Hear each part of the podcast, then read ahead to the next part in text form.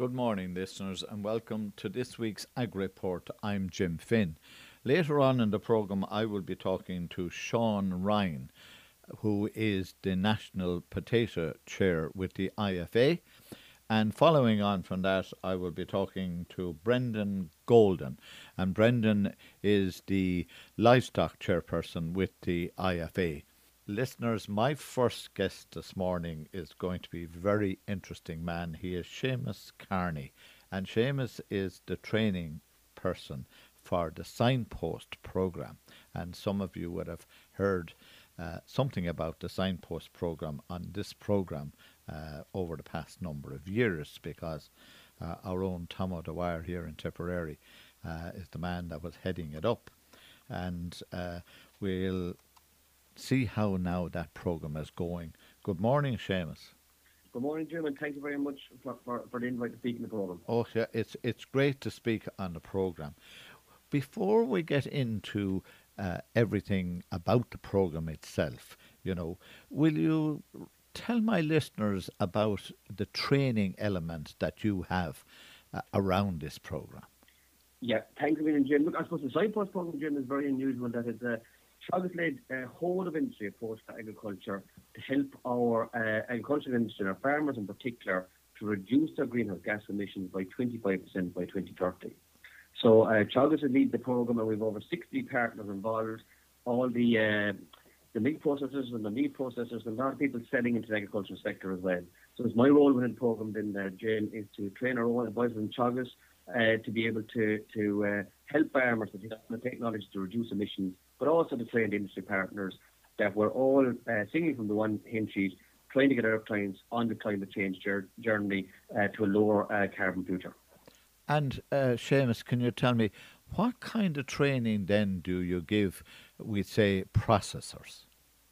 Yeah, so I, I suppose maybe the processor side of things, uh, we, we normally uh, give them a training day, Jim, where we, we, we talk to processors and look, I suppose the urgency about why it's important, maybe to, to start the journey to try and uh, go, towards a, a, lower carbon future. But we also been go through the technologies, and a lot of these technologies. But the good point is, a lot of them are actually good to reduce greenhouse gas emissions, but they also can improve the farmer's profit or what money they have in their pocket at the end of the year. Uh, and, and really, look, when you go through the technology with the processors, they're really much on board uh, as part of the journey to help farmers to um, a lower carbon future, to reduce their greenhouse gas emissions, but also to help these farmers to try and improve their profitability at the same time as well. Okay, so they're the processor side of the industry. Uh, uh, uh, what other people are you training? Yeah, look, I, I suppose we're, we're, we're, we're, trying to align our own organisation to within Teagasc. We're, we're all kind of working towards the, same end uh, goal as well that it, it's getting the information out to farmers to help them to reduce their greenhouse gas emissions. Uh, so it's, it's really the, the, the, the, whole industry of agriculture, where the, the, the um, people involved in the animal side of the industry, the fertilizer side of the industry, and also on the advisory part of the industry then as well. Okay, and what about the Department of Agriculture? Where do they come in? Yeah, a very good question, uh, Jim. The Department of Agriculture are a partner in the programme as well. Uh, and look, I suppose the Department of Agriculture are the lead organisation uh, with the, the Climate Action Plan for 2021 for, for agriculture, and they will be setting down the kind of goals uh, to be achieved by farmers by 2030. And they will be more the in the programme as well. Okay. Now, of course, we set goals for farmers with uh, food harvest and all kinds of things like that. And uh, it would be my understanding that some of this has really been, uh, I suppose, uh, I won't say jettisoned, but it definitely has been affected by issues that have come to play, in particular over the past two and a half years. Yeah, and, and look, I suppose that so, some of the goals really it's about yeah. um, trying to, to, to breed lower emitting uh, greenhouse gas emission animals in the future. It's about maybe tidying up some of the animals in the herd as well. It's about reducing our chemical nitrogen use, uh, and it's the type of fertilizer we spread in the future they're really a lot of the aims around the programme. And look, I suppose the one thing I always say about farmers is look, we, we, when you set the roadmap for farmers, they're, they're a fantastic group of people that they, when there's the common goal, they're, they're, they're a great group of people to achieve uh, an actual uh, target set out there for them. And I'm sure this greenhouse gas emissions target will be the same as all the targets they've reached in the past. Right, now, okay. The most important thing in this is then, what is the long term objectives of this particular pro- yeah. signpost program? So, so the, the signpost program, we, we, have a network of 120 farms around the country. Uh, there's actually 12 in, in Tipperary, uh, and there uh, it's a neutral program in the sense we have dairy farms, beef farms, uh, uh, suckler farms, uh, calf and beef farms, sheep farms, tillage farms, pig and poultry farms, uh, organic farms across all spectrums, where uh, everything coming coming on and coming off these farms has been measured from an economic, uh, social aspect point of view, and also in relation to the the emissions uh, in relation to greenhouse gas emissions and ammonia as well. So uh, there's new technologies being implemented on these farms, uh, technologies that any farmer can implement on their own farm, and we're able to measure then, uh, we built a measure next spring, uh, what these technologies have done on these signpost farms for 2022. Uh, so we have a benchmark for 2021, we better measure what happened in 2022, and these farms then are being used as focal farms for other farms to come on to learn about how these farmers are improving their profitability and also reducing their greenhouse gas emissions at the same time. Uh, then looking at the results, you know, what has been achieved uh, in 2021, what is likely to be achieved in 2022, and uh, what do you hope to achieve uh, at the end of 2023? Uh, that's a three part question, I know, Seamus. Yeah, well, well, I suppose 2021, I suppose the, the, the, achievement there, first of all, on the, on the program, and I suppose the, the program was launched in, in May uh, 2021, was to actually do the benchmark of the um, economic and the environmental indicators on these farms. So that's the benchmark to, to start with. And these technologies have been implemented, and we go through some of the technologies in a minute, like the protected urea, low emission storage spreading, uh, reducing chemical fertilizer. Um, uh, there would have been a lot of technologies implemented on these farms in, in, in 2022.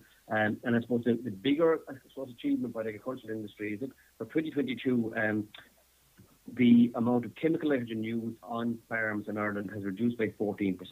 Now, the target for the industry is to reduce by uh, 20% by 2030. And 2018 is the base year in which all these emissions nationally are benchmarked off. So farmers and farmers have reduced their chemical nitrogen from 2018 to the end of 2022 by 16% nationally, which is a huge reduction on, on their uh, chemical nitrogen use. I look, they've mainly done that, uh, Jim, through uh, lime usage. Um, they've also done it through trying to incorporate clover onto their farms, and they've done it through better use utilization of their organic nitrogen that are stored on the farms as well at the same time. And, and maybe just going back on the lime one, like if we go back to the 1970s and 80s, uh, if any of your listeners are old enough to remember back that far, we were putting out between one and a half and two million tons of lime back then. Look, I suppose lime releases naturally occurring nitrogen and phosphorus in the ground. Uh, a huge um, economic um, response for a farmer, about seven to ten times what, what, what you spend on it, you get back in, in, in the form of, of, of fertilizer savings. Um, and uh, we were dropping below a um, million ton. We actually dropped as low as about 700,000 tons in the early 2000s. Uh, and in 2021, uh, uh, lime usage went up over 1.3 million tons, the highest in 40 years. So farmers are really buying into that message, spreading more lime, and that's having a knock-on effect uh, in reducing our chemical nitrogen uh, at farm level. I might be moving away a bit from the topic that we're on, but have you any idea of why we reduced our uh, usage of lime uh, in the early 2020s? In the early 20s? Yeah, well, I suppose the, 2000s, the, the I mean. Lime, yeah, it, it, goes back as far as the back in 19 uh, late 1970s and 1980s. Uh, there was actually um, there was a, a bit of, of, a subsidy on lime at the time, and but milk quota came in in the 1980s, where we were capped on, on, on stock numbers and it was uh, farmers then to just kind of tail off a bit on lime usage. So we're, we're heading back now again for 2021 and 2022. Weather dependent now, the back end of the year looks like been another good year for spreading lime. And look, Seamus, I have to take a break, but please stay with us and we will continue this conversation after this ad break. You're welcome back, listeners, after that short break. And as I said before the break, uh, Seamus will be staying with us. Seamus, another thing that uh, has, I suppose, is leading into all the environmental pressures that are on farms at the moment. Now, you have mentioned the nitrates, you've mentioned low uh, emission slurry spreading, uh, which we're all very aware of. But we do have a problem with the national herd, don't we? Yeah, well, I suppose the national herd um, it is roughly around the same size as it was back in the uh, early 1990s, uh, slightly bigger than what it was back in the 1970s. Uh, but our national herd, yes, our, our dairy herd has increased, but our actual uh, suckler herd and the older cattle in our national herd, the numbers have decreased uh, in the same time. So if we look at 2018 and, and, compare 2022, the June figures they released lately by the CSO, our stock numbers were pretty much identical in June 2022 as they were in 2018. Yeah, our, our dairy herd had increased by about 10% during that time, but our suckler herd had reduced by about 13%. So what the dairy cow numbers have increased, the suckler cow numbers have pretty much dropped. And in the last decade, uh, farmers are killing their cattle or slaughtering their cattle about 45 days earlier, so there's less cattle and lower age in the herd as well. So over that time period from 18, 19, 20, 21, 22, we have a very much a stable herd in the country now at the minute, Jim. Uh, and definitely our dairy herd has increased, but our suckler herd and our older cattle numbers, they have dropped in the intervening time. You've mentioned that we have, re- I suppose, reduced our greenhouse gases by 14 to 16 percent. Uh, we're looking at getting to 25%. So the challenge now facing uh, the signpost program and indeed agriculture across the country will be to close that gap. From your experience with the program and talking to all the people uh, that are part of the program, do you think that in the next couple of years, not we won't go out to 2027, but in the next couple of years, we will be able to close that gap to around the 20%? Yeah, uh, a very good question. I suppose you mentioned about reducing our greenhouse gas emissions. We actually reduced our, our, our chemical nitrogen by 16% from, from uh, the 2018 figures. Oh, yeah, sorry. Uh, our greenhouse gases for 2021 were pretty similar to what they were in 2018. Uh, but with the reduced chemical nitrogen use this year, uh, there's a high use of protected urea and, number stabilising. We should see a reduction for 2022 come next summer when we actually get the figure. Um, the technologies, we don't have the technologies available to us today uh, to get 25%. We'll probably get about halfway there with the current technologies, uh, but we will be dependent on new technologies like feed additives, uh, better um, breeding of animals, uh, lower emitting animals into the future, uh, compound fertilizer technologies, uh, these type of technologies to come on stream into the future. But I suppose just for your listeners, I suppose looking at what they can do today, uh, simple technology can be taken on any farm is the use of protected urea uh, rather than CAN-based fertilizers. Because protected urea has four times lower emissions than CAN-based fertilizers. And for some of the heavier stock farmers, Jim, uh, just from moving from 100% CAN to 100% protected urea, you can reduce our greenhouse gas emissions by about 7 to 8%. So huge reduction in emissions. And if it's a technology, we were spreading very little protected urea back in 2018.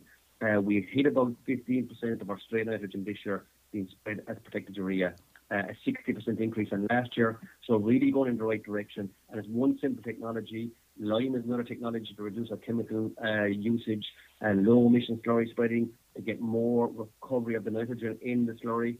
Uh, we've gone from about 4% of our slurry spread with low emissions back in uh, 2018 up to about 48% of our slurry in 2021. So they're the type of technologies that have a huge bearing on reducing emissions at farm level. And uh, looking at the low emission uh, slurry spreading, then uh, what does that do for the figures?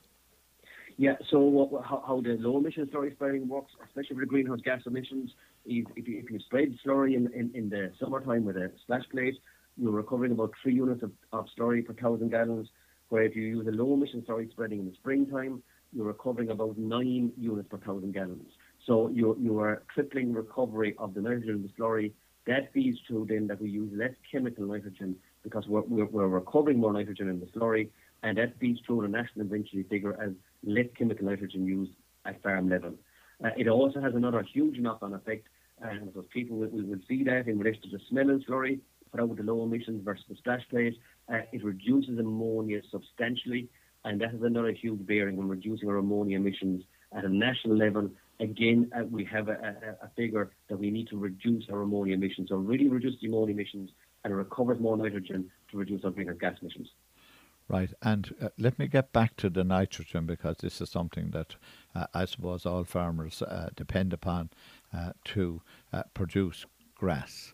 Okay, Uh, your your what you were saying is that we now have uh, I gone to fourteen percent less spread in uh, up to sixteen percent spread in twenty twenty two.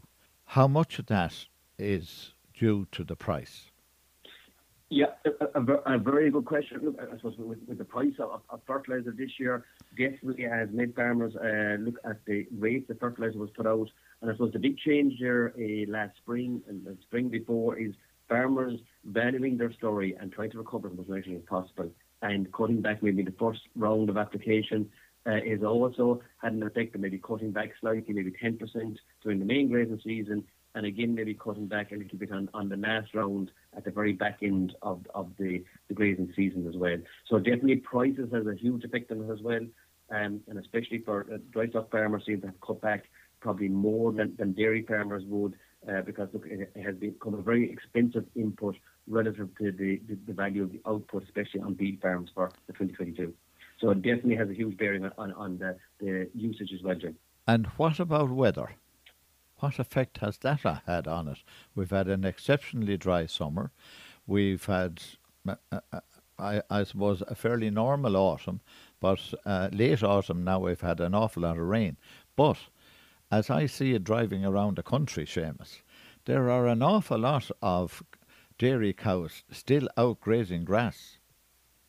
Yeah, uh, very good point. And I suppose we, we had a, a, drought during the year this mm. year, and I suppose very much during the drought, uh, I suppose when, when, we have a drought, the biggest limiting factor isn't fertilizer, it, it, it's moisture at that stage. So farmers are very conscious of that uh, this year in 2022. But when the drought did come, they did cut back on fertilizer applications at that time, which is the right thing to do. So that definitely had a knock-on effect of helping to reduce uh, the overall amount of chemical nitrogen spread between for 2022.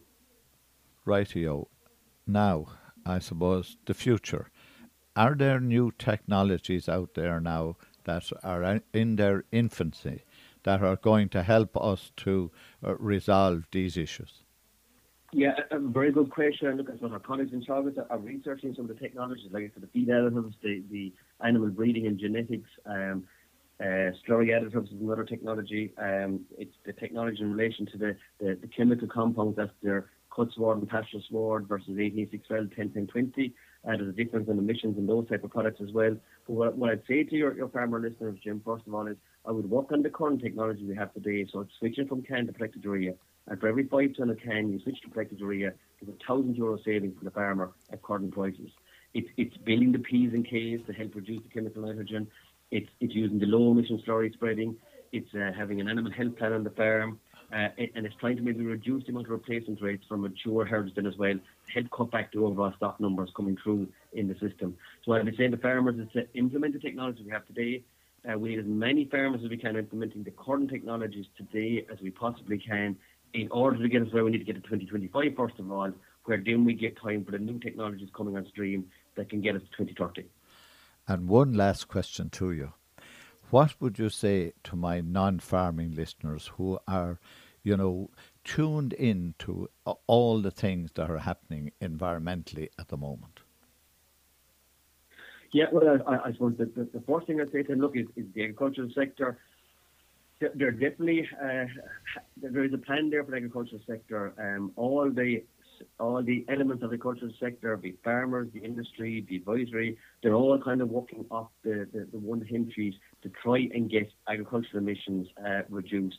And I think we'll really see the, the, the, the positive uh, impact of that when we get the, the emission figures for 2022, probably in around July 2023, uh, where all the good actions of reducing chemical nitrogen, uh, changing how fertilizer spread uh, their slurry, the use of lime, uh, kind of um, uh, tidying up the, the numbers and the herds, that will all really start to come through uh, in a positive way to help agriculture uh, to reduce its overall greenhouse gas emissions. So what I say to your listeners is definitely farmers are on a journey. It's going to take time to get there, but there definitely is a plan uh, to get farmers uh, to help them to reduce their greenhouse gas emissions.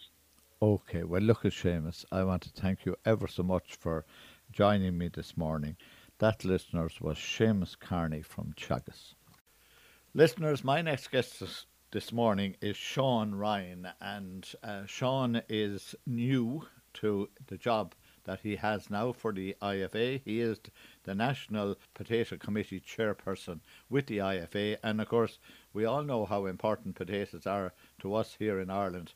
A dinner isn't a dinner uh, without a spud, and uh, it is very important to us.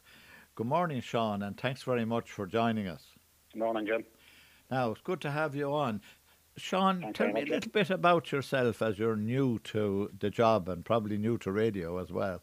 Uh, yeah, uh, I, I took over from Thomas McKeown in February there, so, um, as as national chair for the Potato Committee.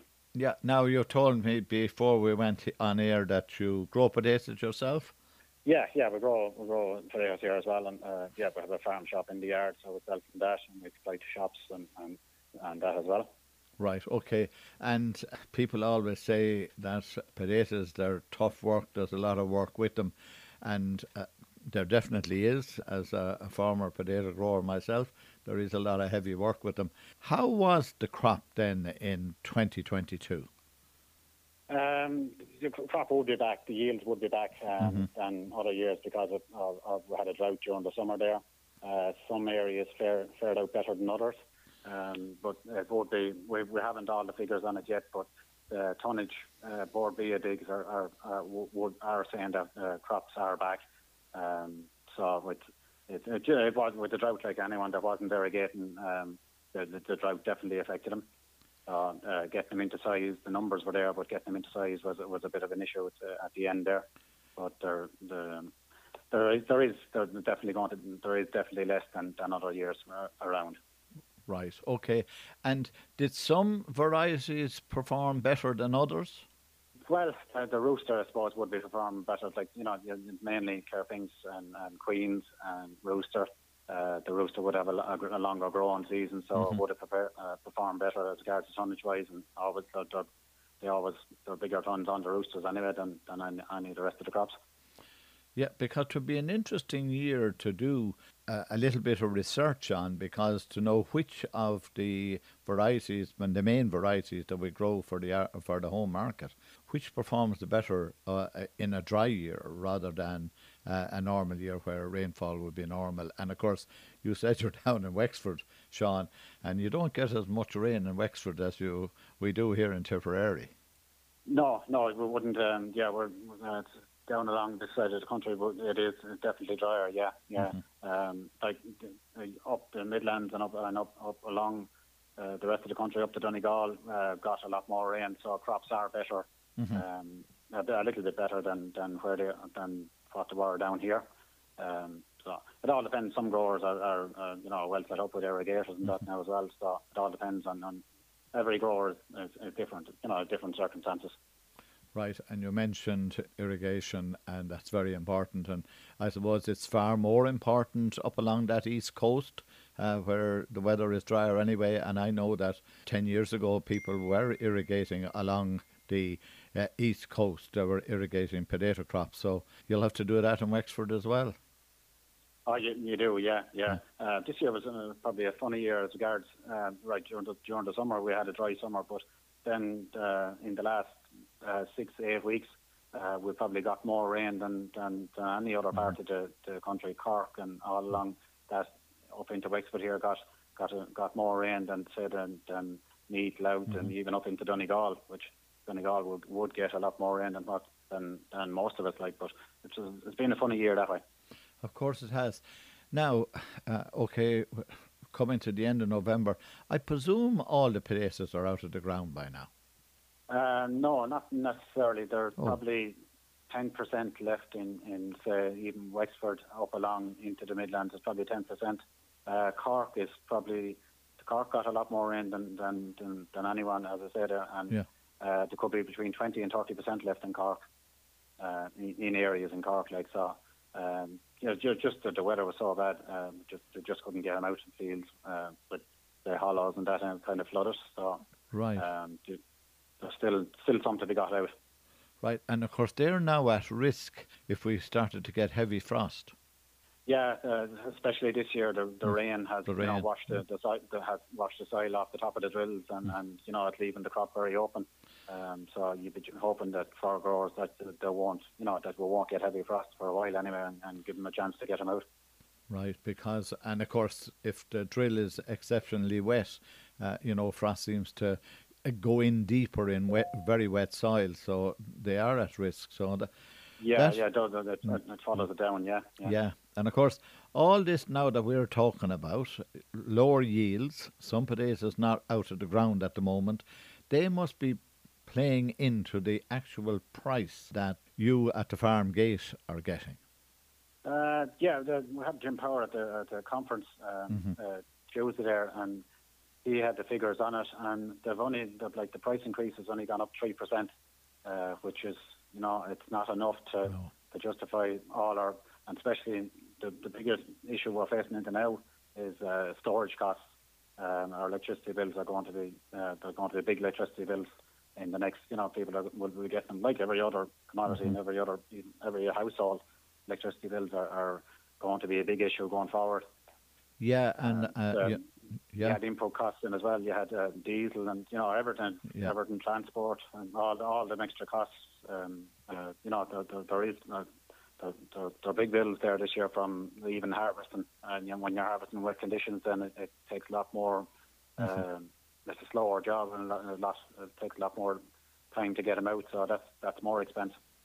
Right, and of course the the, the consumer doesn't realise, uh, uh, you know, realises some of the costs, but doesn't realise. Uh, hard to try to convince a consumer that uh, you're storing potatoes at a certain temperature to make certain sure that they are at their very best for the consumer. Uh, they don't realise that, and of course, uh, it's all got to do with refrigeration, so that does drive up your costs. But oh, yeah, definitely, definitely. Like you, you all, uh, mm-hmm. as you said, uh, they have to be held at three degrees to keep mm-hmm. them stopping from budding and just have them perfect for the for the shelf. Yeah, like uh, say a thousand ton store, mm-hmm. you're talking about uh, an eighty by hundred feet shed to mm-hmm. keep keep at three degrees, like and that you know, it takes uh, the, the fans and everything are running just nearly all the time to try and keep that down to the three degrees to keep them right. So the, the you know the costs are the cost, the electricity costs have doubled. You know, the, yeah. the there's there's growers out there with with with um, they are on 48 cents a unit, mm-hmm. uh, to, and you know so the costs of, of that are, are are going to be going to be big now going forward. Of course, yeah. Was that the biggest uh, uh, shall we say, issue at the potato conference last Tuesday? Yeah, well, sure. There's, there's, there's, there's that, and there's the, you know, yeah, everything like even paper bags, the, the, the packaging. Mm-hmm. Uh, you have all, you know, diesel, uh, transport. Um, uh, you have all them costs that have gone up. So, you know, there, there's a range of, of different different um, issues there. Um, yeah, the, the, with Jim Jim Power, uh, he he he done all the talk on mm-hmm. input costs and food inflation and and, and all that there. So, would you be worried, Sean, then that with the rising costs, you know, the the extra work and everything else, that when it comes to planting in 2023, and costs will not have gone down, you can be sure, and if they do go down, it'll be minimal. Uh, that some people will go out of growing potatoes and consider growing something else that's a little bit easier? Yes, uh, it, it is a possibility. Um, you know, there, mm-hmm. there is growers there um, that you know that are are are are, are not they're not sure yet what way mm-hmm. they're, they're going to plant next year. It's a little bit early still, but it it, it, it yeah, you could have people getting out um, because of, of input costs and you know other commodities are doing doing okay and maybe you know they could uh, decide to to give up growing and and go into the different commodities. It, you know, everyone is everyone is in different everyone has different markets and everyone has different you know different on different stages or whatever. You know, you, know, you have age profile. And there's a lot of there's mm-hmm. a lot of different different things there. And and then you have some uh, smaller growers, not like the big growers. Uh, you have some smaller growers will say to themselves, uh, you know, I wonder is it worth my while because they won't have all uh, the, the the modern facility in to store potatoes. Yeah, well, that's that's the other side of it. Um, mm-hmm. You know, if you, if you don't have storage for them, um, you know, and if you don't get to sell them, then they're just, you know, they're, they're going to end up cattle feed. So, you, can, um, the, you know, the the spec for potatoes in the supermarkets now is it's, it's basically gone too high. You know, there, there's right. a lot of uh, waste gone being being being fed to cattle because and it might be just a little mark on a potato, but it's just you know like there could be tears of, of between 25 uh, mm-hmm. from 15 to 25 percent on on a ton, uh, which you know it, which is you know nearly a quarter of your ton of, of your crop gone uh, in tear alone. Uh, so you know they, they, have to be they have to be looked after, and have, especially with the way costs are gone, if you don't look after them, you're you're on you're on a loser straight away. Like. Okay, well, look, we're out of time, Sean. I want to thank you ever so much for joining us this morning. That, listeners, was Sean Ryan, the, Nas- the IFA National uh, Potato Chairperson. It's fine, here we go. Listeners, my final guest this morning is Brendan Golding, and Brendan is the National Livestock Committee Chair with the IFA. And there was a very special meeting on Wednesday last and uh, Brendan was one of the people at it, and with, with very some high-powered speakers. Our own Tim Cullinan was was speaking, and so was Aidan Murray, Teagasc Beef Specialist, Joe Burke from Bord Bia, and Paul Nolan from Dawn Meats. Uh, good morning, uh, Brendan, and thanks for joining us. Good morning to you and good morning to your listeners. Now, Brendan, uh, we here in Tipperary want to know all that happened at that meeting. We're not talking to the national president, we're going to talk to yourself. That's okay.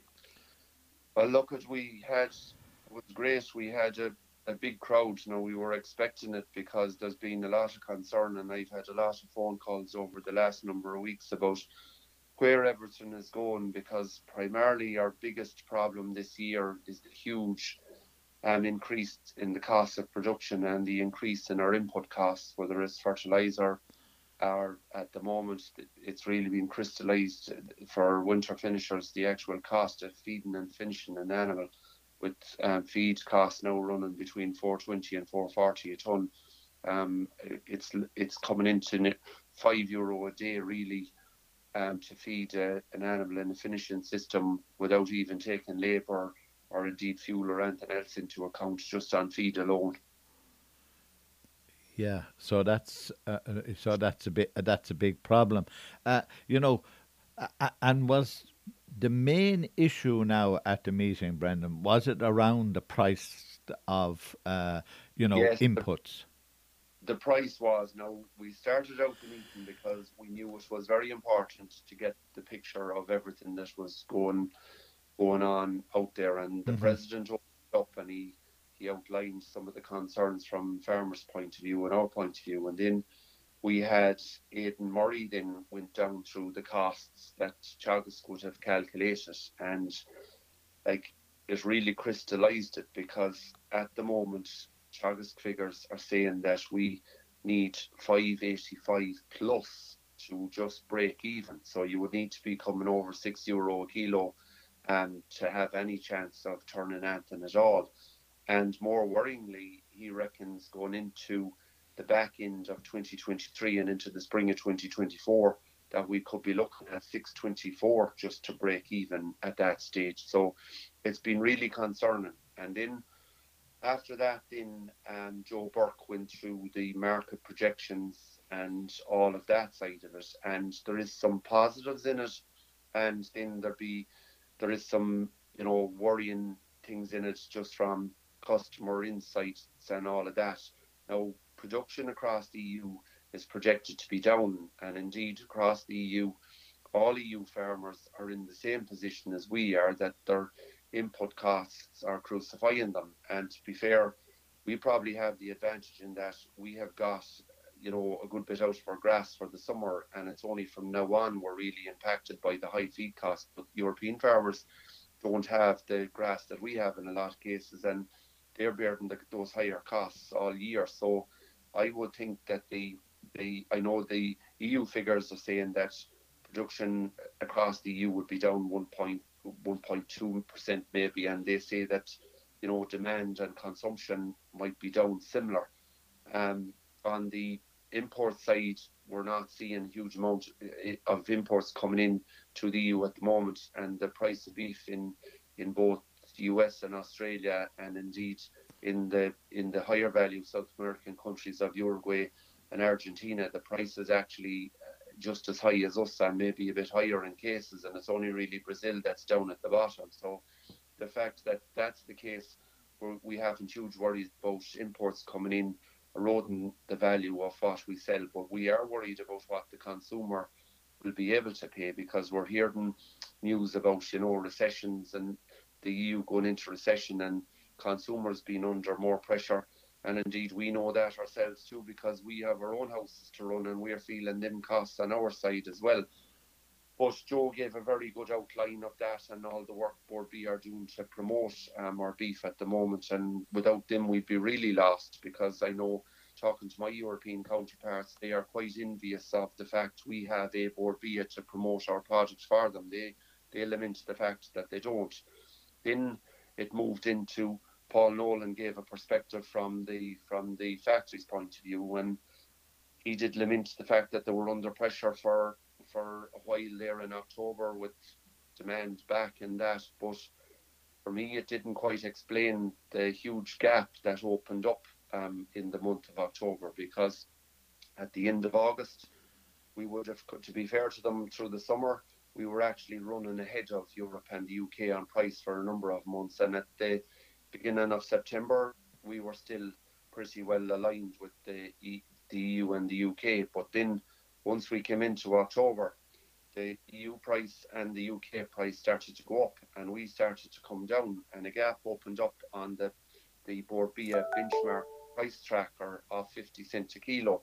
And I know um, Tadhg Buckley, our chief economist, would have calculated that on prime cattle alone, that was the cost of six million a week to beef farmers. And at a time when our backs are to the wall, we would feel that they needed to be supporting us stronger. And that message was very, very clearly delivered on the night. There was a good bit of anger around. Now, I do think, you know, a lot of farmers after Aidan presented the the costs and that, and Joe outlined what was out there in the market, we do know that realistically we we we'd be very worried. We don't think that the market will be able to deliver the full returns, and that's why I would have, in my address at the finish, I would have highlighted the fact that you know we need support from our minister and our government in here.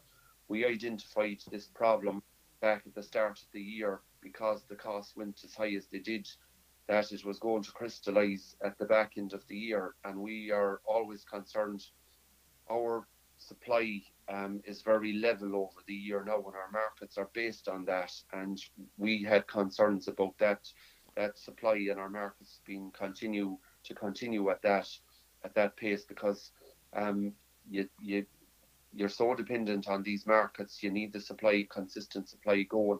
But we felt that that's why we would have looked for the 100 euro cattle reared and finishing payments because we knew that the the costs were going to go above maybe what was available out there in the market, and we needed support to get us through it. So that was the main points of it.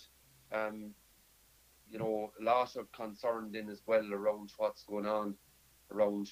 Uh, I'm involved with in the beef and sheep um, food vision group yeah. at the moment, and we're trying to draw conclusions in that. Um, we have lists of measures out in there that they're looking for us to sign off on. We mm-hmm. are concerned. We know we have climate targets to meet, and we know that agriculture has to take its part. But um, we feel that the minister is sitting back there, and he's not addressing this because there's cost in it for us, and we need the minister and the department to lead the way. If people need to take on measures, and we need we are quite clearly saying we want to build an industry that is both sustainable and resilient from an income perspective going forward. We need them to lead, lead and direct on that. It's going to take financial supports and incentives to deliver on that space. So there's a huge amount going on at the moment, um, policy wise. Farmers are very, very worried. Um, again, like I, from what I hear around the country, there's not as many cattle being fed and we wonder when we get after Christmas, cattle numbers are going to be are going to be tighter, and we don't want to see a huge number of them pushed out into the early summer and have a glut of cattle coming at that stage either. It won't do us any favours. So there's there's huge concerns in it all.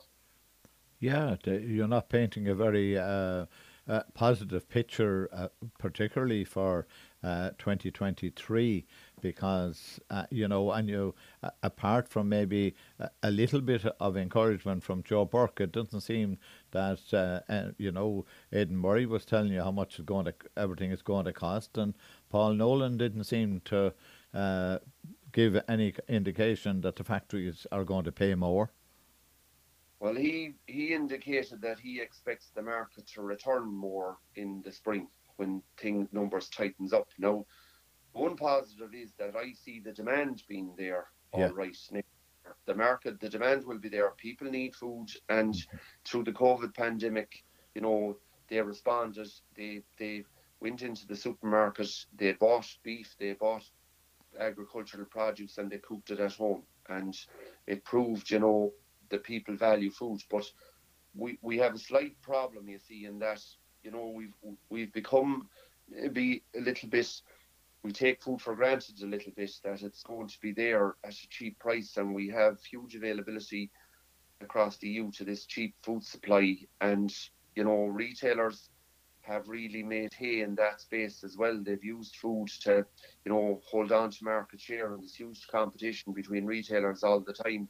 And they're they're trying to worries me when you hear certain retailers in the last number of weeks. So we think we can have a, a, a meal available for five euro. Like the it, it's really really undervaluing food, and you know there's there's a saying out there: no farmers, no food. But but you know we're we're at a point now where where you know people are going to have to get it into their heads that they might have to return a bit more. Now I know it's not fair Mm-hmm. It's not fair, and it's not their fault that the war started in Ukraine or that the cost of everything skyrocketed. But you know, we need there has to be a, a value and a cost attached to production of food that sort of you know returns a, a, a value to the, the farmer or he just can't keep going and that's why you know CAP was conceived on day one they expected the the um, the price of food to go down, and the CAP payments came in to to support the farmer to deliver that food. The problem is now those CAP payments have been eroded by policy decisions and also eroded by inflation. And at the moment, I would say blown out of the water by the inflationary input costs. So it's leaving farmers very exposed. Right. Okay. Well, look, at Brendan, we're going to have to leave it there. I want to thank you ever so much for joining us. That, listeners, was Brendan Golding, who is the National Livestock Committee Chair with the IFA. Before I sign off this morning, just to uh, remind you of two dates that are going to be very important.